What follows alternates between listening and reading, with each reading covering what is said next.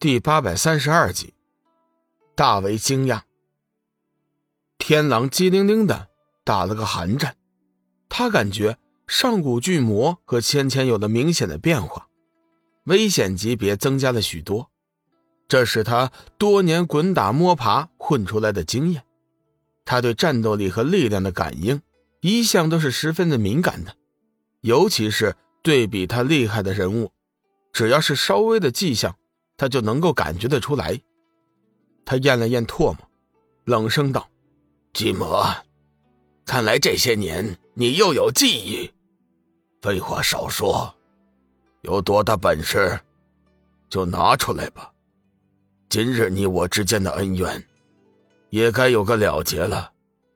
如果你害怕的话，最好把七杀和破军也一起叫出来，你们三个一起上。”省得我以后没时间找你们算账。上古巨魔一副不屑的样子，言语之间完全不把天狼兄弟三人放在眼里。天狼闻言果然大怒：“巨魔，别以为你破了我的子虚真龙之气，就有多么的了不起，本座厉害的手段还多的是。既然如此。”那就叫你两位兄弟一起来吧。”巨魔沉声道。天狼冷声道：“不消我的两位兄长出手，我一人足以将你制服。”上古巨魔闻言，心里总算是松了一口气。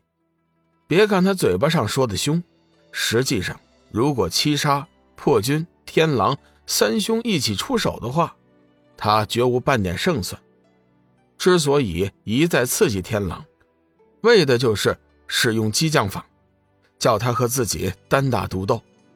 平心而论，上古巨魔和天狼的修为其实是相差无几，不分伯仲。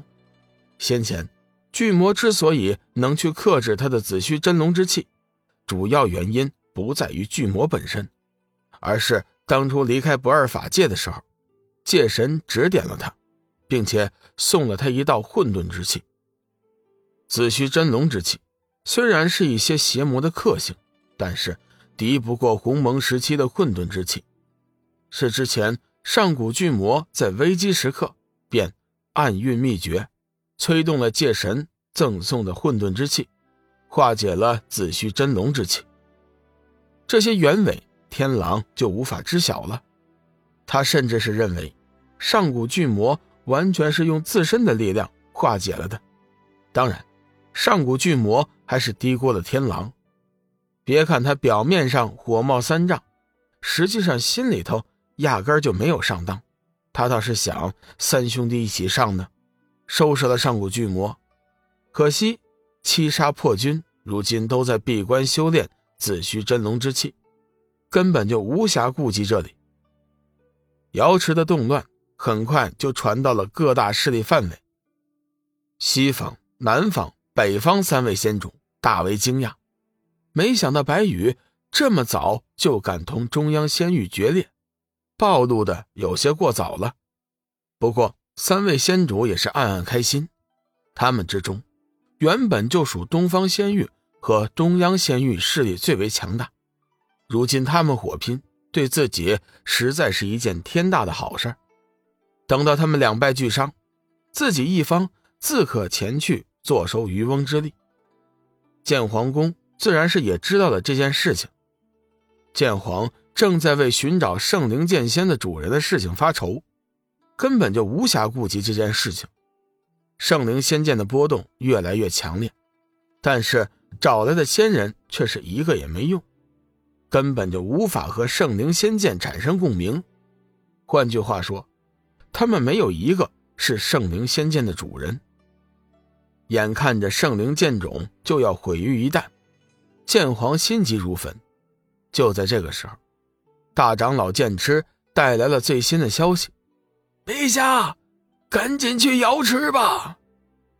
剑痴一副风风火火的样子，进门后就大声嚷道：“剑皇抬头看了剑痴一眼，道：‘大长老。’”我们自己的事情还忙不过来，哪有时间去管他们争权夺利的事情。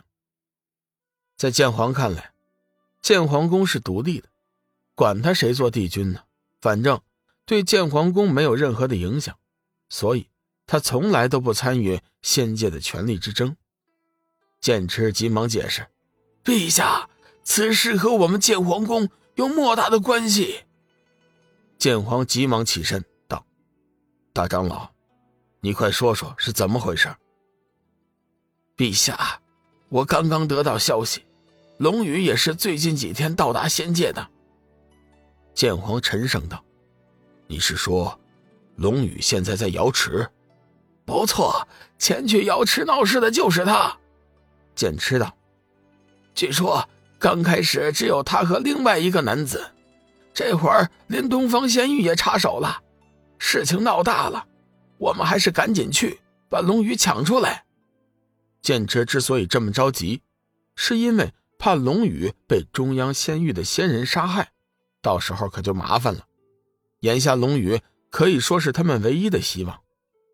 剑皇仔细想了一下，道：“既然如此，我先去探查一番。你带领一万剑仙随后赶来。”瑶池上空，上古巨魔和天狼正斗的是难解难分，十尺距离瞬间即至。只见上古巨魔闪电般来到两人面前三尺外的时候，紧握的双拳才朝着两人胸前猛然轰出，招式既简单又直接，然而万变不离其宗，天地间所有的变化仿佛尽在这一拳中显露无遗。随着上古巨魔的拳招正式击出，天狼感觉仿佛置身在无穷无尽的黑暗之中。再也感觉不到外面的世界，如此惊人的魔功使他心悸不已。打了这么久，天狼才发现自己先前太过于自信了。虽然自己三兄弟投靠帝君门下，得到了周天星力的相助，练就了无上魔功，但是现在看来，上古巨魔的进步也不小。今日之战，鹿死谁手还说不定。